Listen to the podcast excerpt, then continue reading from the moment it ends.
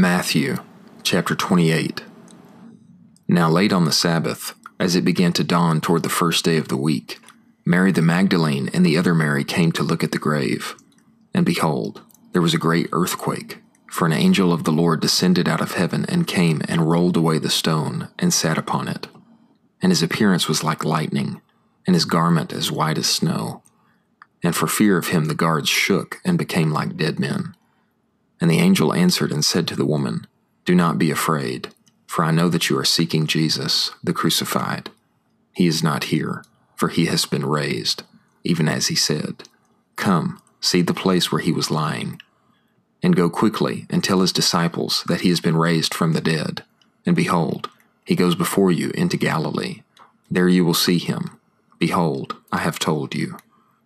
And they went away quickly from the tomb with fear and great joy, and ran to report this to his disciples.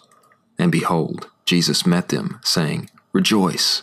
And they came to him and took hold of his feet and worshipped him.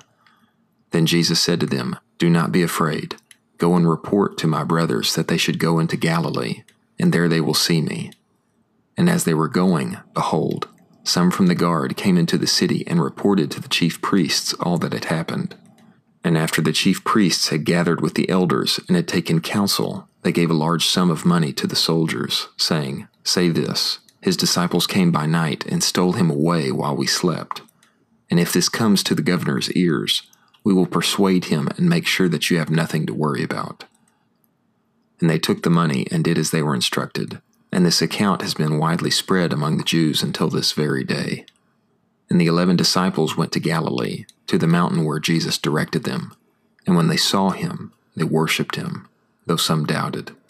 And Jesus came and spoke to them, saying, All authority has been given to me in heaven and on earth.